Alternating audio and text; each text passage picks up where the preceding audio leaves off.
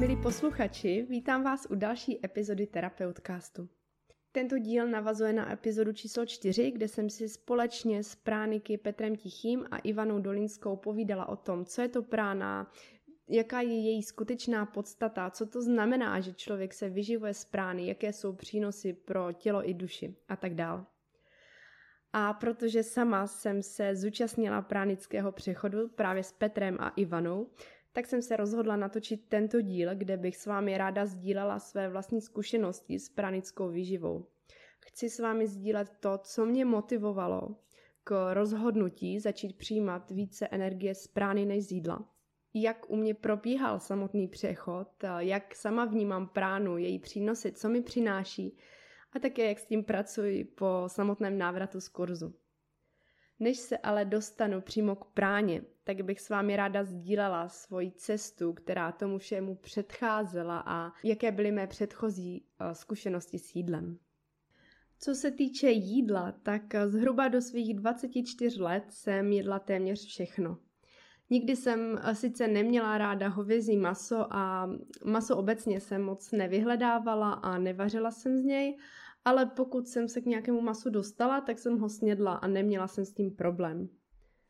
Už v té době jsem se i pár let předtím zajímala o zdravou výživu, ale neměla jsem o tom moc přehled. Měla jsem třeba hodně ráda ovoce, ale eh, ještě jsem v té době nepoužívala různé zdravé suroviny, které jsem začala používat až o pár let později. Když mi ale bylo 24 let, tak jsem se rozhodla, že se stanu vegankou a že si vyzkouším, jaké to je, když člověk jí jen rostlinné produkty. Ten impuls k tomuto rozhodnutí byl, že jsem měla nějaké namožené svaly na stehnech a stále se to nechtělo regenerovat. A moje sestra mi tehdy poradila, ať vyzkouším veganství. Zpočátku jsem o tom měla velké pochybnosti a také jsem se toho lekla, ale v zápětí jsem si řekla, že proč ne, tak to vyzkouším a za pokus nic nedám. Veganství mě začalo obrovsky bavit. Začala jsem si zjišťovat nejrůznější informace, objevovat nové suroviny, plodiny, začala jsem zařazovat do svého jídelníčku velké množství semínek, ořechů, luštěnin, jáhly, pohanku a spoustu dalších surovin, které jsem eh, předtím vůbec nevyužívala. Bylo to zrovna v období, kdy jsem se stěhovala od svých rodičů a začala jsem společně bydlet se svým mužem, takže to pro mě bylo jednoduché i v tom směru, že jsem si jídlo připravovala sama, nemusela jsem se na ničem domlouvat, nepotřebovala jsem, aby když vařila mamka, aby mi nějak speciálně upravovala jídlo, zároveň jsem měla i svůj prostor a bylo to moc fajn. Byla jsem skutečně nadšená z toho, co vše je možné vyrobit jen z rostlinných eh, produktů. Dokonce jsem napsala veganskou kuchařku, kterou si stále můžete koupit v pdf na mém webu. Psala jsem mi tehdy s velkým nadšením a kromě receptu jsem do ní zahrnula spoustu informací o nejrůznějších plodinách a právě jsem se ji snažila psát tak, aby přinesla čtenáři povědomí o tom, co všechno je to veganství, protože eh, když jsem někomu v té době řekla, že nejím maso, nejím mléčné výrobky, nejím vajíčka, tak si každý říkal, co vlastně jíš a tak trochu si ťukal na čelo. Já jsem ale moc dobře věděla, že my tu máme k dispozici obrovské množství darů přírody, o kterých ale běžně nevíme a které nevyužíváme. A byla to tedy i jedna část, kterou jsem eh, se snažila předat do této kuchařky. Jakmile jsem začala s veganskou výživou, tak jsem se v těle cítila moc dobře. Měla jsem hodně energie myslím si, že mi začalo stačit i menší množství spánku a neměla jsem žádné pochybnosti o tom, že ten směr, kterým jsem se vydala, je správný. Co pro mě ale bylo těžké, tak byla skutečnost, že jsem se často setkávala s kritikou. Ať už to byly nějaké pochybnosti ze stran mé rodiny, nebo od mých přátel, nebo i třeba od kolegů v práci, tak pro mě bylo náročné se za sebe postavit a obhájit si to. Bylo to ještě v době, kdy jsem se sebou nepracovala a proto jsem se nedokázala za sebe postavit a říct si, takhle to já mám a prosím, respektujte to. Také v té době, kdy jsem s veganstvím začínala, což už je dnes před nějakými sedmi lety, tak eh, to určitě nebylo tolik rozšířené jako dnes. Dnes, když přijdete do nějakého supermarketu, tak není problém koupit si rostlinná mléka, rostlinné pomazánky, rostlinné jogurty. Vlastně bych řekla, že téměř cokoliv už se dá koupit ve veganské variantě. Tehdy to ale tak eh, rozšířené nebylo a ty produkty, které opravdu se dneska dají koupit, řekla bych už téměř všude, tak byly spíše jenom ve zdravých výživách a skutečně to nebylo tolik známé. Tehdy jsem se tedy často dostávala do situací, že jsem byla na nějakém místě, kde byla spousta jídla, ale mnohdy tam nebylo nic moc veganského. A tehdy jsem nechtěla vůbec polevit a nechtěla jsem ochutnat ani si vzít nic, co by obsahovalo nějakou živočišnou složku. Samozřejmě mi to ale bylo líto. Potom jsem si to mnohdy kompenzovala tím, že když nějaké veganské jídlo bylo, tak jsem se ho třeba i přejedla. A měla jsem pocit, že když nebudu jíst a to jídlo tam je, takže o něco přicházím, že přicházím o nějaký prožitek nebo zážitek. Tehdy jsem měla při své výšce asi 160 cm, necelých 50 kg, myslím, že to bylo snad 47-48 kg, ale přestože jsem jedla cokoliv a v jakémkoliv množství, tak eh, jsem vůbec nepřibírala, což na jednu stranu bylo fajn, ale zase to byl zdroj nějaké jako další kritiky, kdy eh, se mé okolí třeba i bálo, že jsem moc hubená a tak podobně. Veganství mi však kromě jiného způsobu stravování přineslo i změnu vědomí. Postupně mě vedlo, řekla bych, k takovému vědomějšímu životu. Začala jsem se více zajímat o přírodní léčbu, začala jsem vyřazovat různé chemické produkty, které jsem do té doby používala. Kdo jste slyšeli mou první epizodu, tak víte, že i právě skrze veganství jsem se vůbec dostala k tomu, že jsem začala řešit zdravotní problémy jiným způsobem než klasickou medicínou. Veganství mi tedy otevřelo cestu k seberozvoji a k zájmu o sebe samotnou. No a musím říct, že seberozvoj byl pro mě před eh, těmi sedmi lety něco velmi nového. A v té skupince lidí nebo v tom mém okolí, v kterém jsem se běžně pohybovala, to bylo něco úplně neznámého.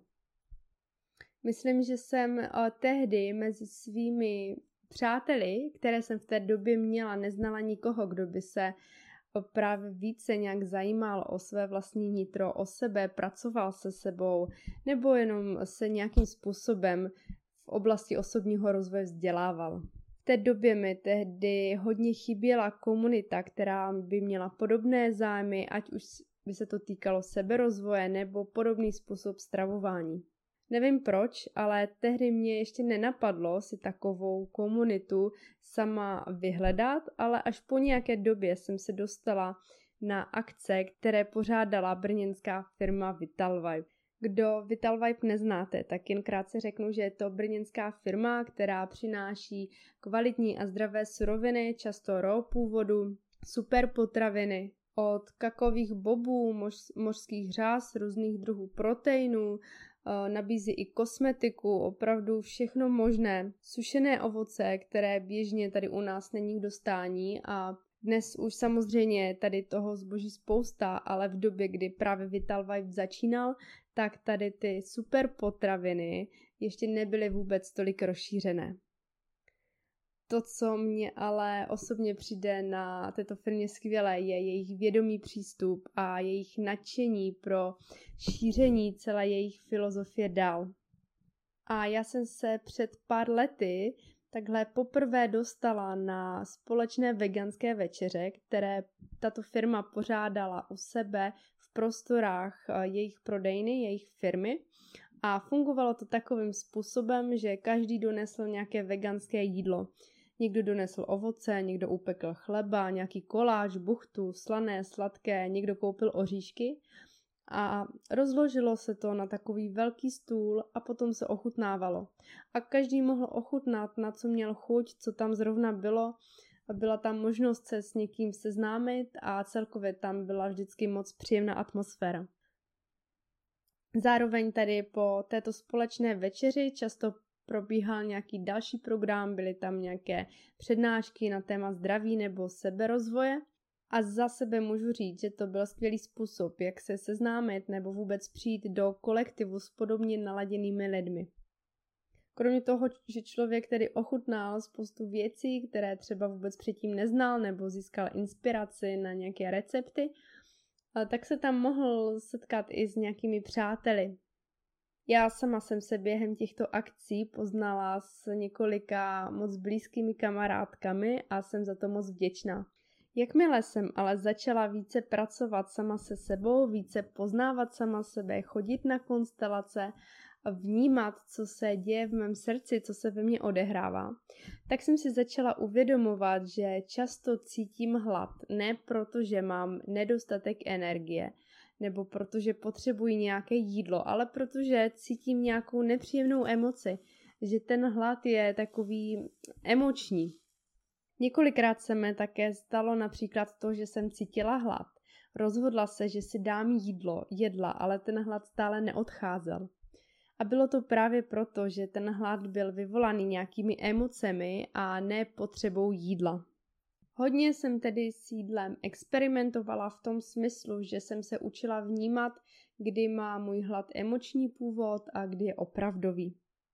Vnímala jsem, co se uvnitř mě děje, když si dám nějaké jídlo, na které nemám takovou chuť, ale dám si ho, protože na sobě chci nějakým způsobem ušetřit nebo protože se chci ošidit.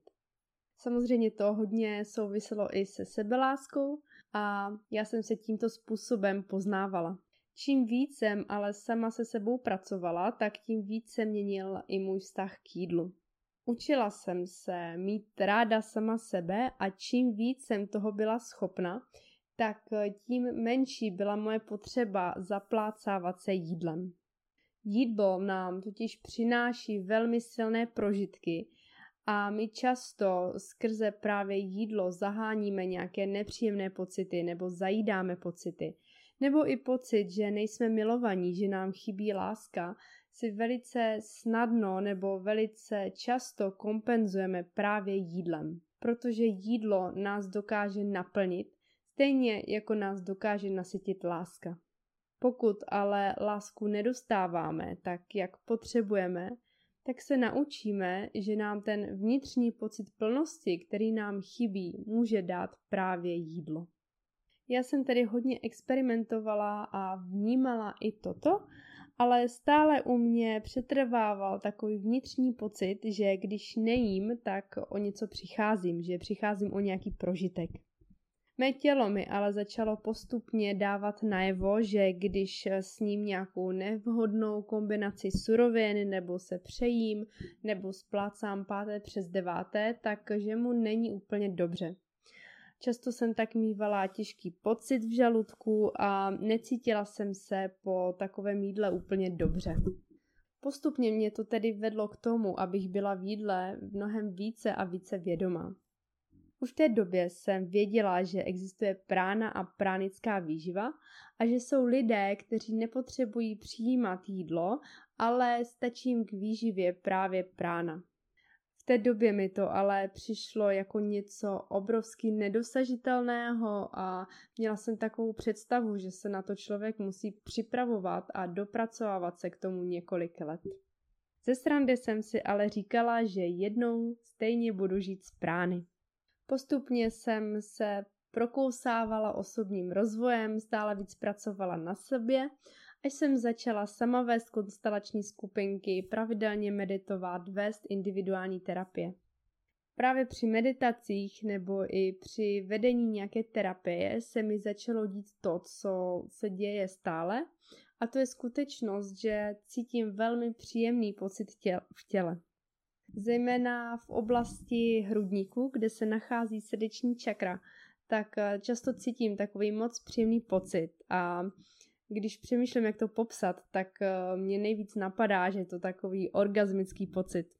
A zároveň jsem ale začala vnímat, že když se najím a zaplácnu jídlem, tak tady ten orgasmický pocit se utlumí A také jsem začala vnímat, že mě utlumí i v té meditaci, nebo že když vedu nějakou konstelaci, nějakou terapii, ať už osobně nebo online, a dám si předtím jídlo, tak eh, se mi hůře napojuje a že mi to nejde tak snadno a lehce, jako když předtím žádné jídlo nejím. Také jsem začala vnímat, že jídlo samozřejmě utlumuje i tok energie v těle, kterou jsem eh, cítila právě při meditacích. Byl to tedy takový prvotní impuls, který mě přivedl na myšlenku, že by bylo fajn, kdybych nemusela a nepotřebovala jíst. Druhý silný impuls přišel po narození naší dcery Amálky. První dva společné měsíce pro mě byly fyzicky i psychicky hodně náročné. První dva týdny jsem byla obrovsky nadšená z toho, že je naše dcera tady a vůbec mi nevadilo v noci k ní vstávat, budit se.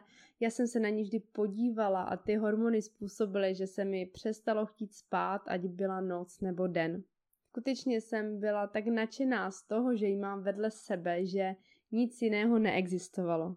Jela jsem na nějakou energii, která přicházela nevím odkud a fungovala jsem, i když jsem spala opravdu hodně málo. Po dvou týdnech se ale stalo to, že mě jednou večer silně rozbolela hlava a já jsem pochopila, že moje tělo už je vyčerpané a že si potřebuju odpočinout. Tu počáteční euforii tedy velmi rychle vystřídal strach z toho, že se nevyspím, že budu unavená a že nebudu schopná se o ní postarat. První dva měsíce u nás tedy noci vypadaly tak, že Amalka se budila zhruba po dvou, třech hodinách a já jsem vždycky hodinu až dvě uspávala a pak mi zhruba další hodinu trvalo, než jsem sama usla. Bylo to z toho důvodu, že jsem mi hodně nosila a tím jsem se vždycky docela dost probrala a také jsem byla ve stresu z toho, že neusnu, že se nevyspím a ten stres způsoboval, že, se skuteč, že jsem skutečně nemohla usnout. Bylo to pro mě proto hodně psychicky náročné, protože eh, jsem se už vlastně bála toho, co přijde v noci a nebála jsem se ani tolik toho uspávání, ale bála jsem se toho, že v době, kdy bude Amálka spát, tak já nebudu moc usnout a že skutečně nepřijde ten odpočinek.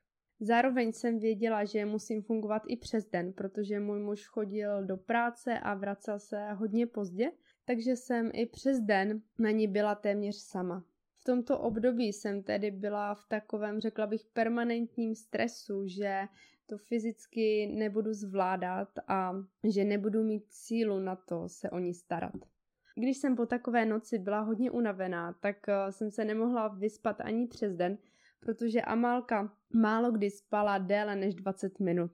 I když se mi tedy podařilo uspat, položit na postel, tak se obvykle zbudila ještě dřív, než já jsem vůbec usla.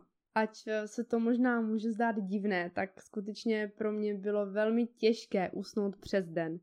A bylo to z toho důvodu, že pořád jsem se starala o Amálku, měla v hlavě, co je potřeba udělat. A když ona usla, tak pro mě nebylo jednoduché si říct tak a teď máš čas a teď usni, teď spí. Prostě to nešlo. Jakmile tyto dva měsíce uplynuly, tak eh, Amálka začala v noci už spát mnohem lépe. Sice se stále budí a stále eh, k ní vstávám na kojení, ale už to funguje tím způsobem, že ona se napije, já ji položím do postele, pořád s, ním, s námi spí v posteli a ona zase usne.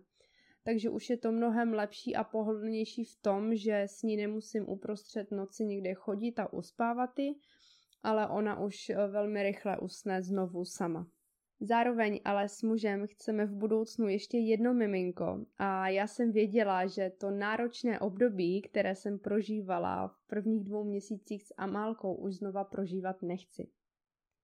Začala jsem se tedy ptát, co můžu udělat proto, abych nemusela znovu prožívat ten stres, abych nemusela znovu být tolik unavená a nevyspaná a být eh, každý den taková vystrašená z toho, co se zase bude dít v noci. Zároveň, když přišlo nějaké období, kdy jsem se během dne cítila unavená a třeba jsem měla možnost si na chvilku lehnout, protože Amalka třeba spala venku v kočárku nebo si chvilku třeba hrála a já jsem měla tu možnost odpočinout, tak vždycky mě napadla myšlenka jak to budu dělat, až budeme mít děti dvě? Jak to budu dělat, když se budu muset věnovat i druhému dítěti a už vůbec nebudu mít čas na to si odpočinout? Nebudu mít čas na to se ráno dospat s Amálkou, protože druhé dítě se třeba zbudí dříve. Jak to budu dělat, když už se budu muset přizpůsobovat dvěma dětem a nejenom jednomu? No a přirozeně mě napadla prána. Už od eh, prvního okamžiku, kdy jsem se začala o pránu nějakým způsobem zajímat, tak jsem věděla, že člověk, který přijímá výživu z prány, má mnohem menší potřebu spánku.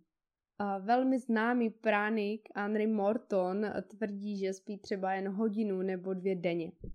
A mě tato představa obrovsky lákala. Zároveň se k tomu přidala moje motivace přijímat co nejkvalitnější výživu. Jsem totiž přesvědčená, že i když eh, člověk se snaží a vaří zdravě, eh, nakupuje zdravé suroviny, tak eh, ty hodnoty, které v těch surovinách jsou, nejsou tolik kvalitní, jak by si přál. No a když se k tomu všemu přidala ještě skutečnost, že mě nebaví moc vařit a že s Amálkou jsem ani neměla čas na to si kolikrát v klidu sníst jídlo.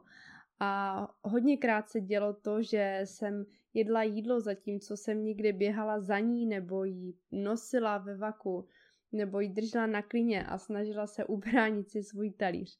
Tak mi bylo jasné, že prána je pro mě ta cesta dala jsem sama sobě takovou podmínku, nebo spíše jsem se rozhodla, že než přijde další miminko, tak uh, udělám vše, co bude v mých silách, abych byla schopná přijímat výživu právě z prány.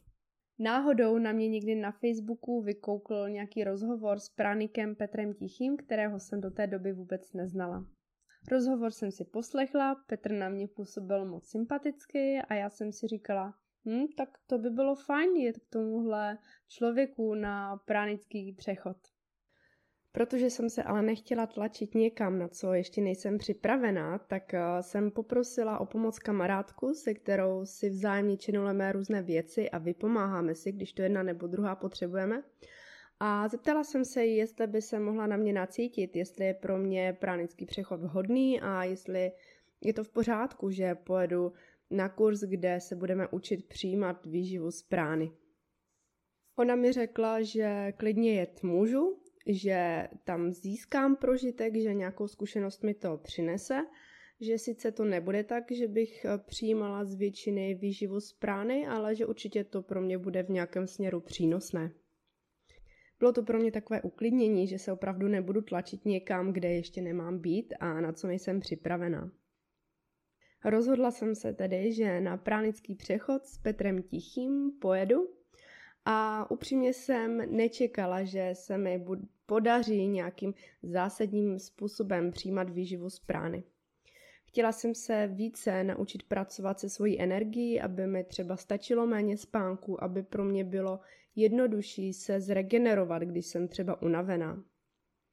Říkala jsem si, že třeba když to vyjde dobře, tak se mi podaří vynechat jedno jídlo během dne, nebo budu mít eh, celkově menší porce a že si s tím budu dále hrát a experimentovat.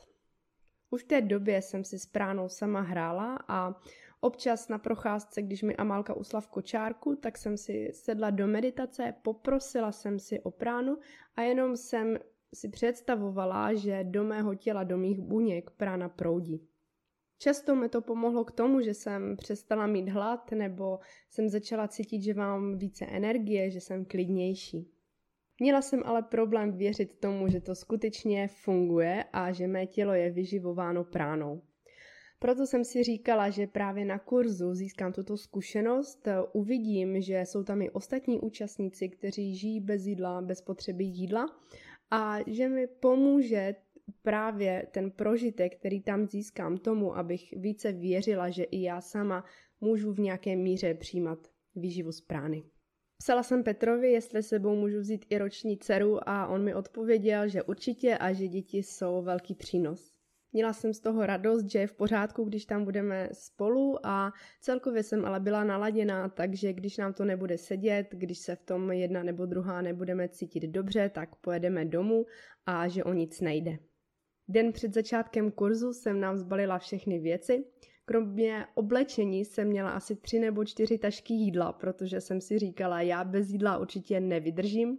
Takže jsem si nakoupila spoustu ovoce, zeleniny, nějaké jídlo pro Amálku.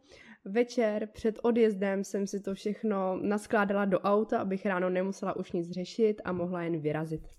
V době, kdy jsem se o Petrovi Tichém dozvěděla poprvé, tak ještě pořádal pránické přechody sám, ale v současné době je pořádá společně se svojí přítelkyní Ivanou Dolinskou a za mě je to skvělé spojení, kdy ona přidává do celého kurzu svoji jemnou ženskou energii plus ještě terapeutický pohled, kdy může účastníkům pomoci vyřešit nějaké téma, které se jim objeví. Jakmile jsme tedy dorazili na kurz, tak nás uvítal Petr společně s Ivou. Kromě mě a Amálky už tam byly dvě účastnice, byly to kamarádky a byly rozhodnuté, že na pránu přejdou. Krátce po nás přijela další účastnice, pránička, která už přišla na pránu asi před eh, deseti lety. Byli jsme tedy taková maličká skupinka, což mě osobně hodně vyhovuje. Kurs probíhal v malé vesnici za Zlínem, v domě, kde Petr bydlí a pokud jsme zrovna byli doma, tak jsme pobývali ve společné místnosti, byla to takový obývací pokoj společně s kuchyňskou linkou. A tam byla sedačka, takže tam se dalo pohodlně sedět a všichni jsme tam tak eh, byli společně. Jakmile jsme tedy dorazili, tak eh, ostatní, kteří už dorazili před námi, tak seděli na sedačce, popíjeli čajíky, kávičku. A já jsem si říkala, tak tady asi teda vážně nikdo nejí ale já jíst budu. Úplně mě to tak vyděsilo, že jsem si říkala, teď ještě nezvládnu nejíst. A skutečně první den eh, jsem jedla s Amálkou těstoviny, které jsem si přivezla z domu. První večer pro mě byl i hodně náročný, protože Petr si vyrábí své vlastní víno, takže v pokoji měl spoustu sklenic, takové ty velké zavařovací sklenice a různé další věci, které jsou pro děti moc zajímavé. Takže kdo máte malé děti, tak si asi dokážete představit, jak se chová dítě, které vidí spoustu věcí, které doma nemá. Kromě toho tam byl krb, který se Amálce moc líbil a já jsem celý první večer strávila tím, že jsem za ní běhala a snažila jsem se zabránit nějaké katastrofě. Kromě toho jsem byla hodně nervózní, protože Amálka měla spoustu energie a já jsem se bála toho, jestli mi vůbec v noci usne. Měla jsem strach, jestli ten pobyt eh, v pránickém poli nebo v eh, poli toho semináře, kde jsou ostatní, kteří se vyživují pránou, nespůsobí právě to, že Amalka bude tolik nabita energií, že nebude vůbec potřebovat spánek. První večer jsem tak byla hodně nervózní, ale naštěstí Amalka večer bez problému usla v klasickou dobu, v kterou ji uspáváme i doma a já jsem se trochu uklidnila. Byla jsem sice trochu přepadlá z toho, jak moc jsem ji musela hlídat a jak to pro mě bylo náročné, ale druhý den jsme mnohem více času trávili venku, protože součástí domku, kde jsme byli, byla i krásná zahrada a to už bylo mnohem jednodušší, protože tam nebylo nic nebezpečného, čím by si ublížila nebo co by mohla něco poškodit, takže se mi nemusela tolik hlídat a měla jsem mnohem více klidu. Vzhledem k tomu, že jsem sebou měla Amálku, tak pro mě bylo moc fajn, že kurz nebyl nějak zvlášť organizovaný, jak třeba jsem byla zvyklá z ostatních kurzů a seminářů, ale hlavní program probíhal dopoledne nebo ráno. Nejprve jsme společně dýchali podle Vima Hofa, pak jsme si zacvičili Qigong a nakonec jsme se všichni spojili v kolečku, kde se Petr spojil právě na, prán, napojil na pránický zdroj a tím, jak byl v tom napojení, tak ta energie se předávala po kolečku. Kromě asi dvou nebo tří dní, kdy byla zima, tak eh, jsme tady ten program měli venku na zahradě, což bylo super, protože Amálka si tam běhala, hrála a já jsem se mohla věnovat právě programu, mohla jsem cvičit čikung. Když byla třeba unavená, tak se mi naložila do kočárku, jednou mi krásně usla během čikungu, takže já jsem si mohla v klidu užít i celé to kolečko, kterém jsme se spojovali. Když bylo potřeba, tak eh, se mi dala do kočárku, na jedné noze jsem stála, druhou nohou jsem ji houpala, u toho jsem cvičila nebo jsme ji jednou nohou houpali právě když jsme byli spojení v kolečku, ona byla uprostřed mezi námi, No a potom, když jsme byli vevnitř, tak jsem si třeba dala do nosítka právě na to společné kolečko. Jak už jsem tedy říkala, tak první den jsem jedla nějaké těstoviny, druhý den jsem si dopoledne dala ovoce, měla jsem hodně banánů, jabka. A ale protože jsem pořád cítila velký hlad, protože žaludek je zvyklý přijímat nějaké jídlo a je zvyklý pracovat a když najednou eh, to jídlo nedostává, tak se samozřejmě ozývá, kručí v něm a dává nám ten pokyn, že by zase chtěl dostat to jídlo, na které je zvyklý. Ještě druhý den eh, na oběd jsem si teda dala chleba s avokádem, který jsem si přivezla. Ale odpoledne už mi stačilo jenom ovoce, na což, což mě hodně překvapilo. Třetí den kurzu měli ostatní účastníci naplánovaný eh, výlet do Jihlavy, kde se měla konat eh, taková velká beseda i s ostatními prániky. Protože Jihlava byla ze Zlína ale dvě hodiny cesty, tak já jsem věděla, že tam s Amálkou nepojedu, že to nestojí za to. Jednak by mi plakala v autě, já bych byla ve stresu a vůbec bych si to neužila. Řešila jsem tedy, co budu dělat. Dokonce mě napadla i možnost, že bych jela na otočku domů, ale když jsem se sama sebe ptala, jak to vnímám, jak se v tom cítím, tak jsem cítila, že pokud pojedu domů, tak už se mi nebude chtít zpátky. Ptala jsem se tedy sama sebe, v čem je problém. Jestli je to způsobené tím, že se necítím dobře ve skupince s ostatními účastníky, nebo co je ta příčina, že se na kurzu necítím úplně nejlépe. No a uvědomila jsem si, že vůbec nemám problém s tím, kdo tam další na kurzu je, že eh, ve skupince samotné se cítím dobře. Uvědomila jsem si, že když si představím jen čisté bytí bez jídla, kdy člověk nemá pravidelné pauzy na snídaní, oběd, večeři, nezaměstnává se tím jídlem a skutečně je to jenom o tom bytí, takže v sobě začínám cítit prázdno a úzkost. A skutečně se mi v srdci objevila taková úzkost, která, kterou jsem poprvé cítila při setkání se svým vnitřním dítětem. I když už jsem hodně pracovala se sebeláskou, se vztahem k sobě, dosycovala sama sebe, dosycovala své vnitřní dítě, tak se mi zase odhalila nějaká další rovina. A já jsem pochopila, že jsem byla zvyklá si jídlem dávat, dosycovat lásku a že najednou, když to jídlo není, tak se ozem, ve mně ozývá právě pocit prázdnoty a ozývá se ta moje část, která volá po lásce. A má strach, že když to jídlo nebude, tak nedostane ani tu lásku. A byly to přesně ty podobné pocity, se kterými jsem se setkala před pár lety, když jsem se poprvé setkala právě i s vnitřním dítětem. Moc mi pomohlo, že jsem si toto sobě pojmenovala, uvědomila, ale protože vždycky je lepší, když člověk eh, získá nadhled od někoho jiného, tak jsem poprosila terapeutku Ivu, jestli by na toto téma mohla udělat nějakou terapii.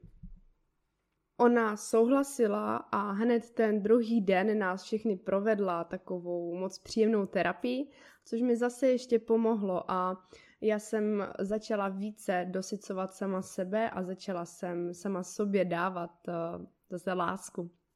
Byl to pro mě tak uh, další krok k sebelásce, k sobě, k dosycení sebe.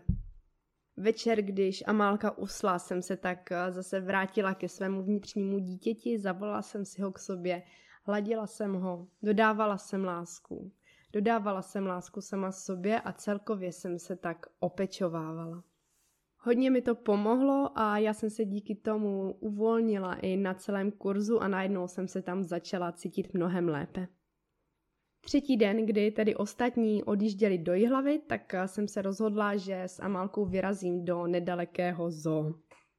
Jakmile jsme vstoupili do zoo a ušli sotva pár desítek metrů, tak jsme se dostali do prostředí, kde byla obrovská restaurace. Byla tam spousta slunečníků, míst k sezení, byly tam zmrzliny, nějaké další stánky a já jsem tam najednou začala cítit obrovský pocit svobody. Už od předchozího oběda jsem nejedla nic jiného než ovoce a já jsem najednou šla kolem té restaurace. Viděla jsem kolem sebe všude jídlo. Viděla jsem o právě návštěvníky restaurace, jak si pochutnávají na všem možném, jak si dávají slané, sladké jídlo. A já jsem najednou cítila, že to jídlo nepotřebuju. Cítila jsem se úplně tak povzneseně, že nemám potřebu jídla, že nemám potřebu zastavit se u té restaurace, podívat se, co mají dobrého a že je pro mě mnohem přínosnější jen být v přítomnosti, jen být tady a teď, vnímat sebe, vnímat tělo, vnímat to, že jsem tam s Amálkou, vnímat ten daný prožitek a že skutečně teď to jídlo nepotřebuju. Byl to nepopsatelný pocit svobody, který mi pomohl uvědomit si, jaký přínos prána přináší. Pokračovala jsem tedy od restaurace dál a procházela jsem s Amálkou zo. Občas jsem mi vytahovala z kočárku, ukazovala jsem mi zvířátka a měla jsem z toho radost, že jsme tam spolu a že si to spolu užijeme. No ale mé počáteční nadšení začalo brzy upadat, protože zatímco na samotném kurzu byla Amálka hodně spokojená, měla spoustu energie, pořád tam někde běhala, tak v zoo začala být hodně unavená. Amálka je hodně citlivá na situace, kdy jsme ve velké množství lidí v nějakém třeba davu, eh, i například třeba v létě, když jsme chodili na biotop a byla tam velká skupina lidí, různě se překřikovali a celkově energie se tam různě míchaly, každý byl jinak naladěný. Tak byla taková neklidná, nesvá, byla sice unavená a nemohla usnout. Takže já jsem si nakonec našla v zoo takové místečko, kde nikdo nechodil a kde se mi uspala v kočárku. Ona se na chviličku prospala, ale stejně jí to nestačilo a když se zbudila, tak nebyla úplně spokojená. Ještě chvilku jsme tedy chodili pozo, já jsem mi vždycky vytáhla z kočárku s tím úmyslem, že půjde za mnou, což ale samozřejmě se vůbec nedělo. Ona běhala kam zrovna chtěla, směrem, kterým já jsem nechtěla. Podlézala různé třeba zábradlí nebo chodila i do míst, kde je zakázaný vstup. Takže já jsem jednou rukou vždycky držela amálku nebo jsem ji nesla, druhou rukou jsem táhla kočár a za chvíli jsem toho byla docela unavená. Jeden asi největší zážitek pro Amálku z celého zoo byly odpadkové koše, protože jí se moc líbilo, že když do toho koše bouchne rukou, tak to vydává takový třištivý zvuk, takže to pro ně byla velká zábava. Já jsem tady asi po čtyřech hodinách, které jsme celkově strávili v zoo, už začínala být dost unavená, takže jsem se rozhodla, že to vezmu nejkratší cestou k východu. Těsně na konci okruhu, který jsme v zoo procházeli, byl takový hodně prudký kopeček, kam jsem tlačila kočár a už jsem z toho byla fakt hodně unavená. A jakmile jsem ho vytlačila nahoru, tak jsem si říkala, tak teď si dám za odměnu to jídlo, teď si dám to jabko, které mám v tašce. Zároveň jsem si ale uvědomila, že to jabko mi vůbec nepomůže k tomu, abych se cítila lépe. Došlo mi, že jídlo nám dává intenzivní prožitek, ale že je to jenom krátkodobé a že to bude jen takový útěk pro mě v tu chvíli. Věděla jsem, že já nepotřebuju žádné jídlo, že já si potřebuji jenom na chvíli sednout, sklidnit se a jenom se uvolnit. Že si jenom potřebuju odpočinout jak fyzicky, tak uh, i psychicky. Teď myslím psychicky v tom smyslu, že se jen tak uh, na chvilku prodýchám, naladím se na sebe. Co nejrychleji jsem tedy s Amalkou šla ze zoo na parkoviště, naložila se mi do auta, naložila do kočárku a jela jsem zpátky do místa, kde jsme na kurzu bydleli. Bylo to ze zoo asi 10 minut, takže jsme tam byli za chvilku a protože ještě venku bylo moc pěkně, svítilo sluníčko, bylo krásně teplo, tak jsme byli na zahradě. Nechala jsem tam Amálku pobíhat, na chvilku jsem si lehla na sluníčko, jen jsem se tak uvolnila, sklidnila a během chvilky jsem se krásně dosytila, dobila jsem se energii a začala jsem se cítit najednou mnohem lépe. Byl to pro mě další silný zážitek, kdy jsem si uvědomila, že jídlo mi skutečně nedá ten vnitřní pocit, který potřebuju. Že ten vnitřní pocit té spokojenosti a naplnění získám mnohem lépe právě skrze sklidnění a uvolnění. Večer, ten stejný den, kdy jsme byli v zoo, jsem mi ještě zopakoval takový jeden pěkný zážitek. Ostatní účastníci byli ještě na cestě z Jihlavy a já jsem byla sama s Amálkou v tom domě, kde jsme byli a domů přišel Petrův bratr. Chvíli jsme se společně bavili o tématu, které mi bylo i blízké a byla to moc příjemná konverzace a já jsem se jenom tím rozhovorem tak krásně dosytila, že vůbec jsem necítila žádný hlad, cítila jsem, že mám spoustu energie, radost, naplnění a bylo pro mě moc příjemné to zjištění, že se takhle člověk jednoduše dokáže vnitřně dosytit i právě příjemnou konverzací nebo příjemným prožitkem. Tuto zkušenost jsem v určité míře samozřejmě měla i předtím, když jsem byla v nějakém příjemném prostředí nebo jsem dělala něco, co mě baví s, eh, s lidmi, se kterými bylo dobře, tak jsem se cítila vnitřně doplněná v tom srdci svém. Ale tam jsem si právě prožila to, že i skrze příjemný prožitek nebo konverzaci můžu dosytit přímo své tělo, že můžu, že můžu dosytit buňky, dát jim tu výživu. Po zbytek kurzu už jsem jedla jen ovoce a ze stromů zrovna padaly vlašské ořechy, takže když jsem zrovna šla kolem, tak jsem si nazbírala oříšky, které mám moc ráda. A občas jsem si s Amálkou dala dvě žičky avokáda nebo jsem ochutnala třeba tři těstoviny, které jsem mi vařila. Zároveň pro mě bylo moc obohacující, že jsem zažívala velký pocit svobody. Nemusela jsem nic řešit a tím, že jsem nemusela řešit ani jídlo sama pro sebe, nemusela jsem vařit, když jsme šli na procházku, tak jsem se nemusela starat o to, kdy přijdeme na oběd, jestli si mám vzít něco sebou, jak mi to vyjde, jak si to naplánovat, abych se mohla najíst, tak eh, mi to úplně uvolnilo ruce a bylo to obrovsky osvobozující. Samozřejmě jsem chystala jídlo pro Amálku, ale to bylo hodně jednoduché. Tím, že bylo krásné počasí, tak jsem mi třeba nachystala sebou nějaké těstoviny, nebo jsem mi vzala nějakou lahvičku, dala jsem mi do krabičky jogurt, vzala jsem to sebou a nakrmila jsem ji podle toho, kde jsme zrovna byli, buď v kočárku, na hřišti, na zahradě, doma. Ale já sama jsem se uvolnila do toho čistého bytí, kdy člověk nemusí nic řešit a je jenom v tom plynutí a užívá si čistou přítomnost.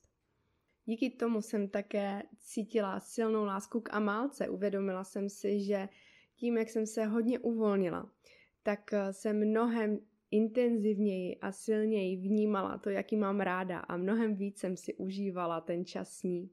Právě proto, že tam bylo jenom to bytí, jen ta čistá přítomnost a nebyly tam žádné další povinnosti, starosti, nic, co by mě rozptilovalo. Skutečně jsem tam pro ní mohla být mnohem víc.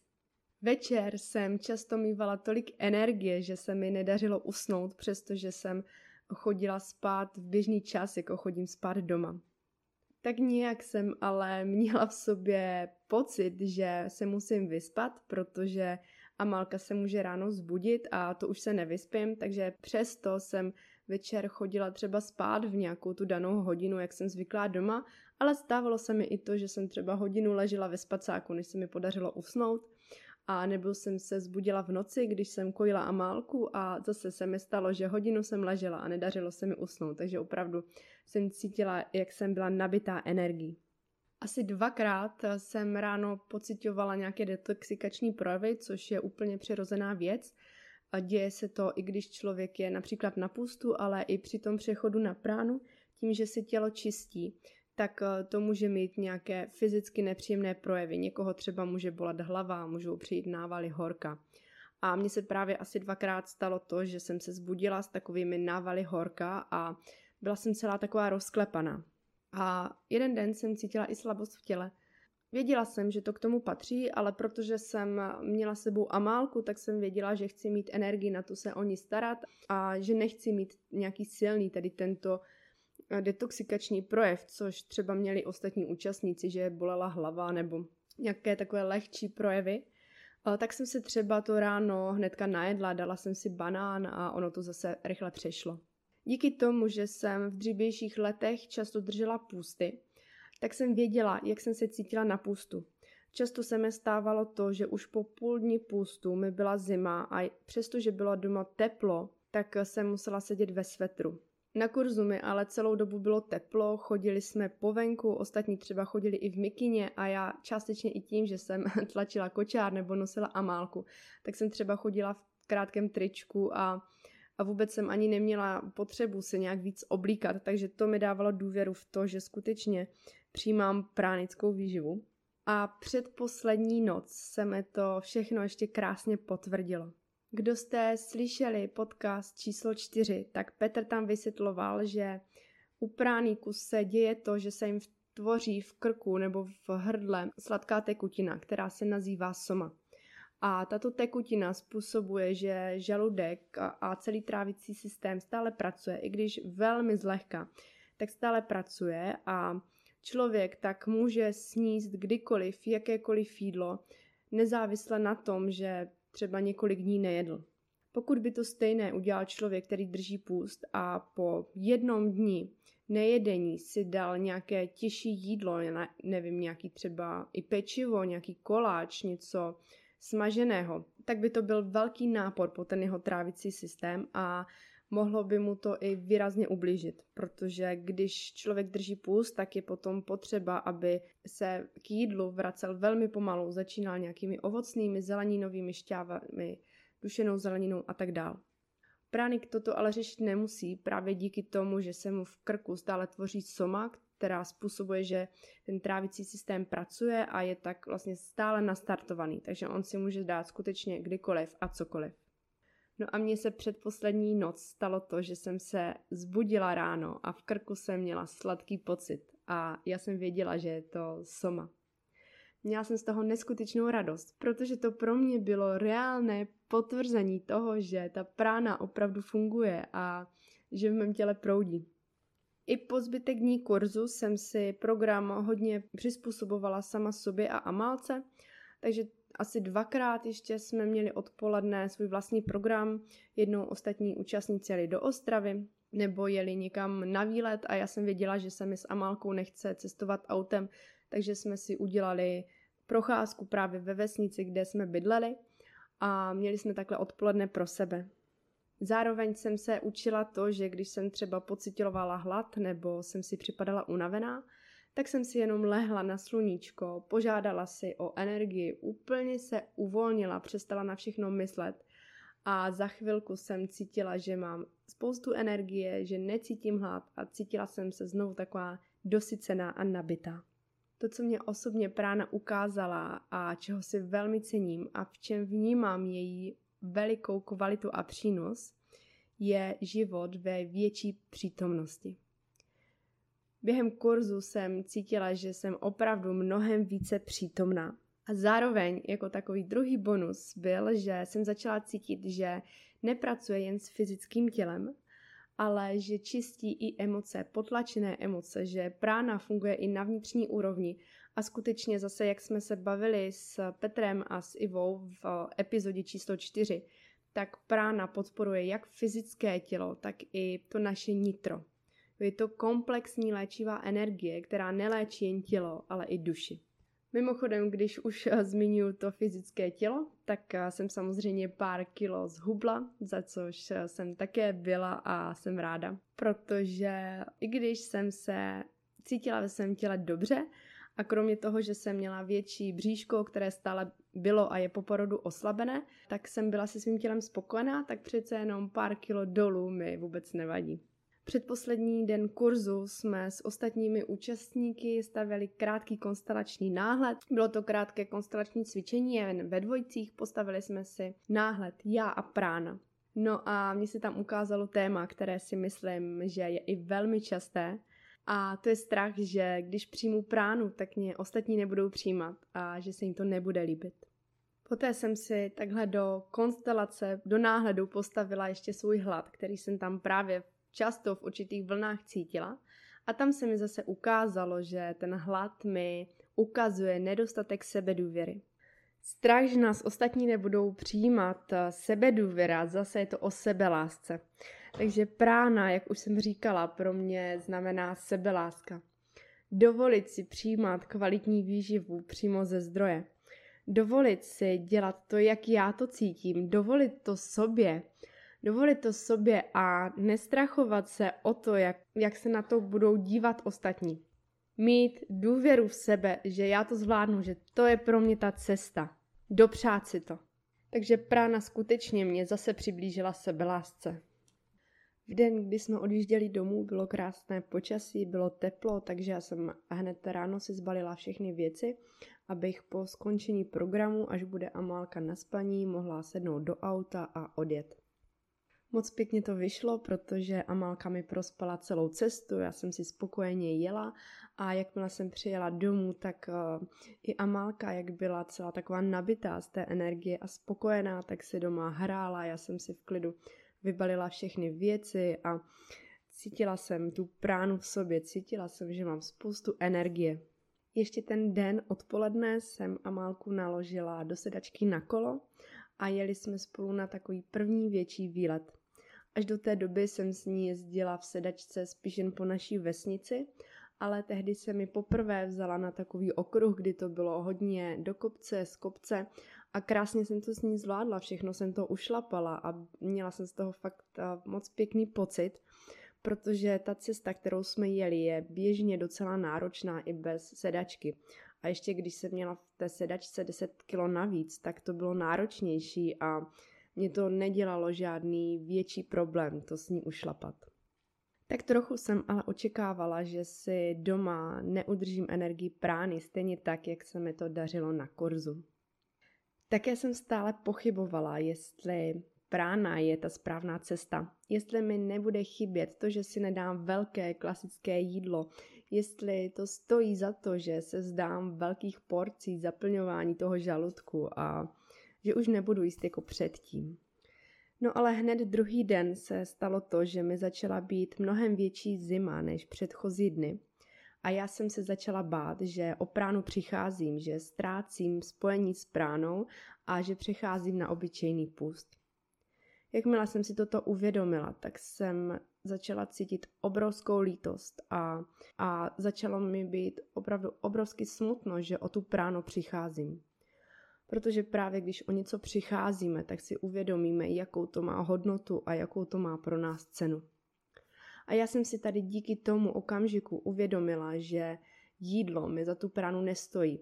Že ten pocit větší svobody, bytí v přítomnosti a celkově to energetické nastavení, energii, kterou jsem cítila v těle, mi nestojí za to, že budu moct jíst nebo budu moct na práně člověk může jíst, i nejí tolik, že budu jíst jako předtím. Skutečně jsem si to obračila a bylo mi to moc líto. Také ale protože jsem chtěla mít jistotu, že to své tělo správně vyživuju a že nijak nestrádá i kvůli kojení, a tak jsem si řekla, že si dám nějaké jídlo. A dopoledne jsem si dala takovou tyčinku, já jsem si vždycky kupovala zdravé tyčinky, bylo to rozmixované datle, kakao a nějaké ořechy. Tak jsem si dala tady tu tyčinku, ale do hodiny jsem dostala průjem a fakt to byl obrovský průjem. Tak jsem si řekla, asi mi to nějak nesedlo, možná jsem na to neměla chuť. A rozhodla jsem se, že na oběd si dám společně s Amálkou trochu těstovin. Dala jsem si takovou menší porci, byla to maximálně poloviční porce, co bych snědla obvykle. A k tomu jsem si dala pesto, chutnalo mi to, tak jsem si říkala super, tak teď se najím. No ale stalo se to stejné. Opět do hodiny přišel průjem. No a mě tohle hodně vylekalo, protože já jsem se bála toho, že už nejsem napojená na pránu, ale že se zároveň nemůžu ani najíst. A začala jsem z toho cítit uh, takové obavy, byla jsem v napětí. Říkala jsem si, co teď budu dělat, jak budu dál žít bez jídla, bez výživy. No ale zavolala jsem právě Ivě, která kurz také vedla a ona mě uklidnila, že je to proces a ujistila mě, že to může být i díky tomu, že jsem začala brát jeden speciální produkt, který právě nám byl doporučený na kurzu a který podporuje detoxikaci těla a samotný přechod na pránu a že toto, ten průjem může být součástí očisty těla.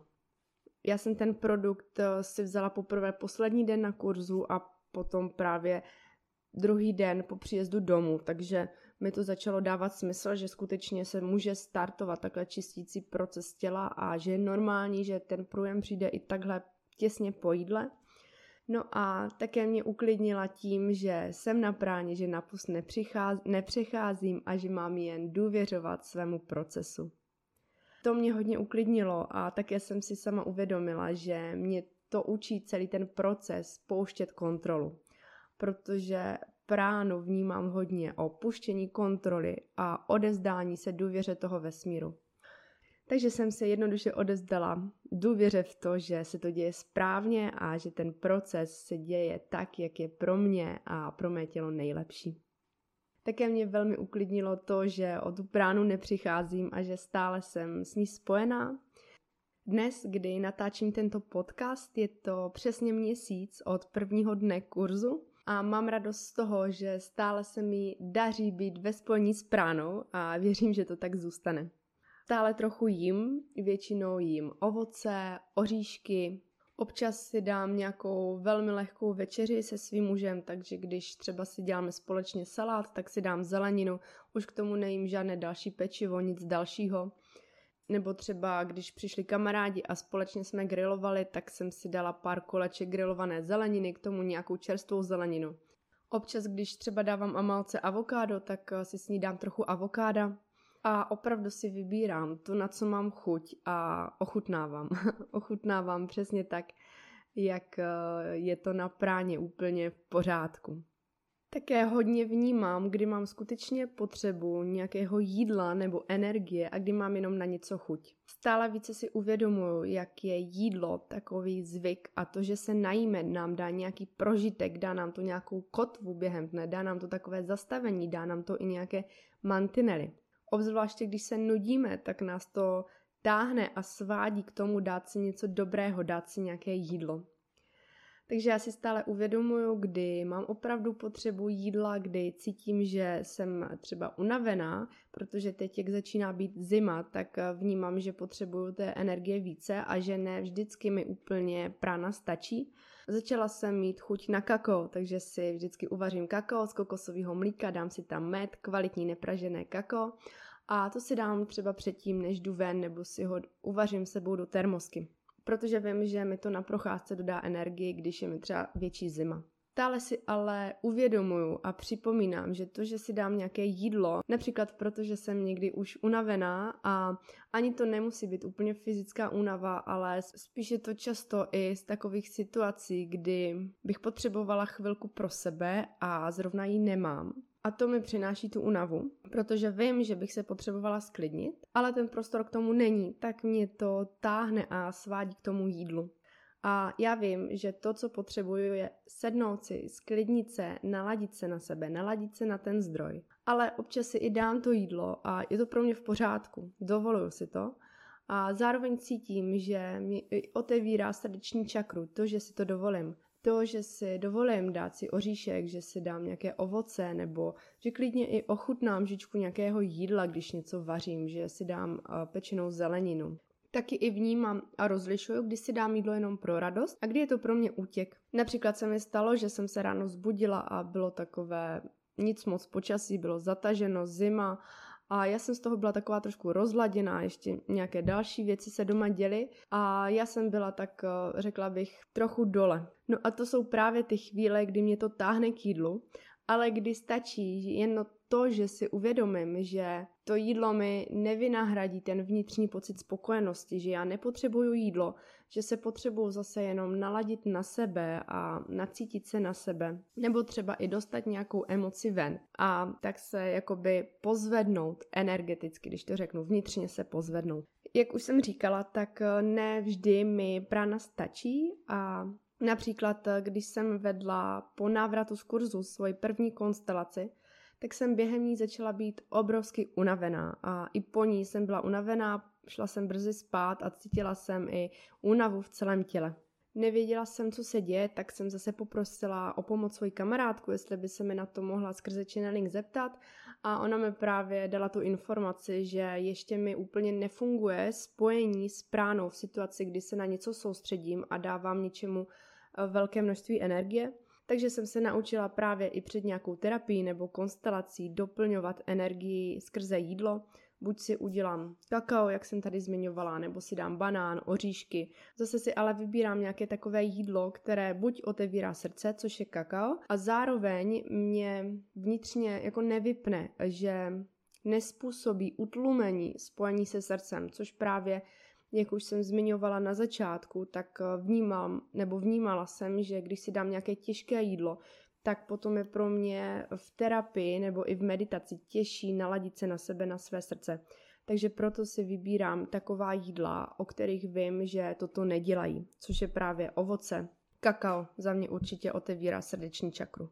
Hodně teď piju teplé čaje nebo i si dělám nějakou lehkou zeleninovou polívku.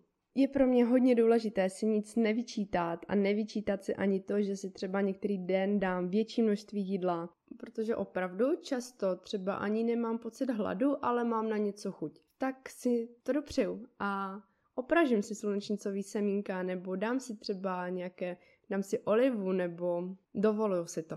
A vnímám, že je pro mě důležité si to skutečně nevyčítat a mít tam tu svobodu, že můžu všechno. Můžu jíst a nemusím. Jak už jsem tu hodněkrát zmiňovala, tak prána je pro mě o svobodě. Už jenom to, že nemusím stále řešit jídlo, co uvařím, nemusím uklízet povaření a dělat všechny ty související věci, tak eh, mi přináší mnohem větší množství času a samozřejmě eh, to je zase svoboda. Je skvělé i to, že když eh, někam třeba jdu nebo jedu, tak nemusím přemýšlet nad tím, kde se najím, kdy si dám jídlo, co si kde dám. Takže například, když jsem byla s Amálkou celý den ve městě, tak jsem si vzala sebou jabko a banán, trochu oříšku a úplně mi to stačilo. Také mi přestal chutnat zelený ječmen. Já jsem si od začátku těhotenství pravidelně každý den připravovala zelený ječmen, ale teď právě se to stalo pár dnů po tom, co jsem se z kurzu vrátila, tak jsem ho pila a pila jsem ho tak trošku na sílu a uvědomila jsem si, že mi už nechutná. Takže jsem přestala i jíst zelené potraviny a nějaké další doplňky, které jsem nepravidelně jedla. A mám důvěru v to, že mé tělo je vyživované a že dostávám tu nejlepší možnou výživu. Zároveň eh, mě to stále vede ke sklidnění, protože cítím, že ve chvíli, kdy jsem uvolněná, kdy si dopřeju to, že jen tak jsem, nic třeba chvilku nedělám, stačí jenom klidně minuta, jenom si sednout, naladit se na ten zdroj, na vesmír, tak eh, to mi krásně dosytí energii, dosytí mě to vnitřně a dosytí to i to mé tělo. A učím se tedy pracovat i s tímto. Být v klidu, nespěchat, eh, na nic netlačit, nebýt v napětí. Když tedy cítím, že jsem unavená, tak si často jen poprosím o energii, uvolním se, přestanu na všechno myslet a cítím, že ta energie do těla proudí a že se začínám cítit zase mnohem lépe. A je to úžasný pocit. A užívám si to. Mám z toho radost, že i když stále kojím, tak eh, přesto jsem schopná být eh, z velké části na práně. Mám radost, že jsem si to dovolila, že jsem se k tomu odhodlala, že jsem měla na kurz, i když jsem nevěděla, co mi přinese, že jsem udělala zase krok do neznámého a cítím, že mě to posunulo dál i vnitřně. Vnímám, že prána je i obrovská investice do zdraví. Jednak eh, z toho důvodu, že skutečně tělo dostává kvalitní výživu, celé tělo se mnohem lépe detoxikuje a čistí, tak i ta pránická energie léčí, léčí tělo i duši. A já jsem stále v tom procesu, stále se to ukotvuje v těle a určitě po roce to budu všechno vnímat jinak než teď. Další přínos vnímám v tom, že prána nás propojuje ještě více s vesmírem, se zdrojem a pokud jsme vnímaví sami k sobě a k tomu, jaké impulzy nám přichází, jaká znamení, tak potom zase celý život je pro nás jednodušší. Nemusíme na věci tolik tlačit, nemusíme o ně tolik usilovat a mnohem více věcí se děje tak nějak samo. No a také vnímám, že mám více energie a přestože chodíme spát poměrně pozdě, někdy třeba i před půlnocí nebo kolem půlnoci, a několikrát za noc se třeba zbudím s Amálkou, tak jsem schopná potom stát v půl sedmé, v šest hodin a necítím rozhodně teď v posledních dnech, necítím únavu, kterou jsem třeba cítila dříve, když jsem se hůře vyspala. Já už se s vámi pomaličku rozloučím, protože jsem tu řekla vše, co mě napadlo a co jsem si poznamenala, že bych s vámi chtěla sdílet. Jak už jsem říkala, jsem na takhle na práně měsíc, takže stále je to proces. Tělo si stále ještě zvyká na novou výživu a jsem sama zvědavá, jak to budu vnímat a cítit o pár měsíců později. Ale to, co zde chci říct na závěr, je, že pokud vás prána láká a třeba si v tom nevěříte a říkáte si, že na to ještě nemáte a že je to jen pro vyvolené, tak vás chci povzbudit v tom, abyste si více důvěřovali.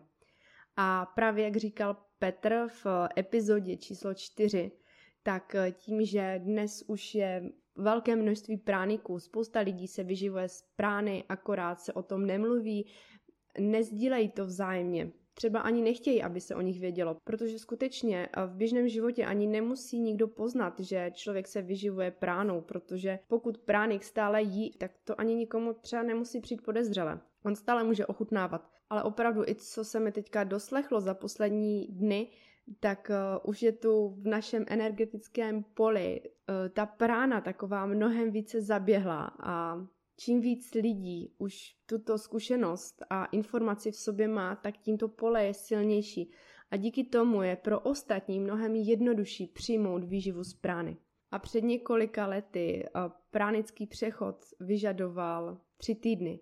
Tři týdny byl to skutečně dlouhý proces, tak teď je to možné zvládnout za mnohem kratší dobu. Jsou lidé, kteří přejdou na pránu jen díky pouhé přítomnosti ve společnosti jiného pránika.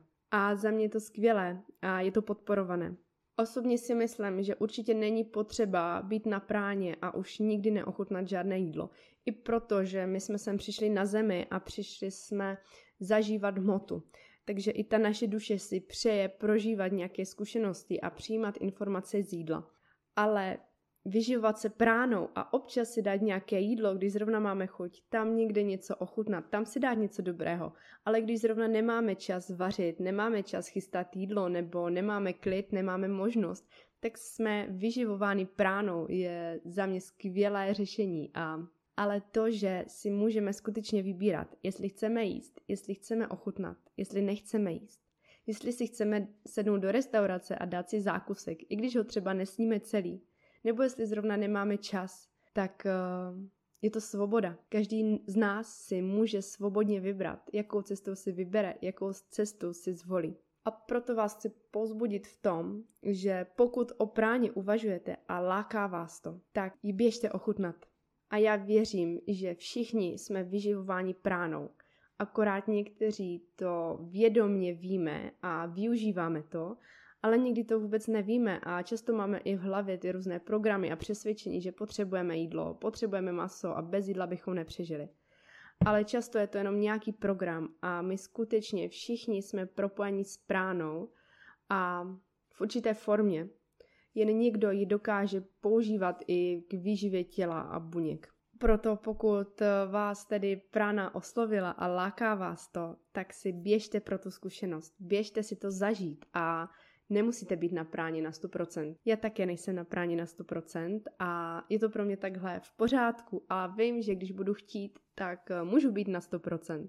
Možná až přestanu kojit nebo třeba v létě, kdy bude větší teplo a bude to pro mě zase jednodušší tu výživu přijímat ze sluníčka a, a mé tělo nebude potřebovat tolik energie na ohřívání, eh, tak vím, že v sobě mám i schopnost vyživovat se na 100%.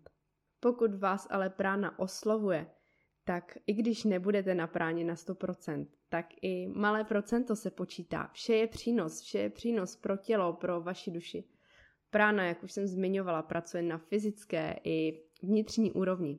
Takže je to léčivá energie, jak pro vaše tělo, tak pro vaši duši. A za sebe si myslím, že každý, kdo se zúčastní takového kurzu například, jako jsem se zúčastnila já, tak eh, si odnese nějakou zkušenost a odnese si do svého života nějaký prožitek, něco nového.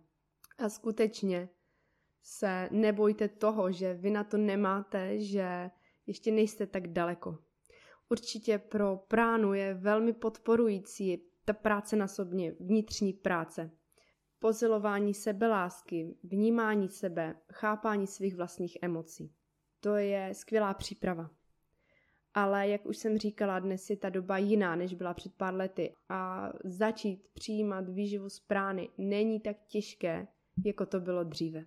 A zároveň také k sobě buďte vnímaví a buďte opatrní. Spojte se s někým, kdo s tím má zkušenosti, kdo vám může dát nějaké vedení a poradit, když si případně nebudete vědět s něčím rady. Za mě je to dnes všechno. Děkuji vám za poslech a těším se s vámi na setkání u dalšího dílu.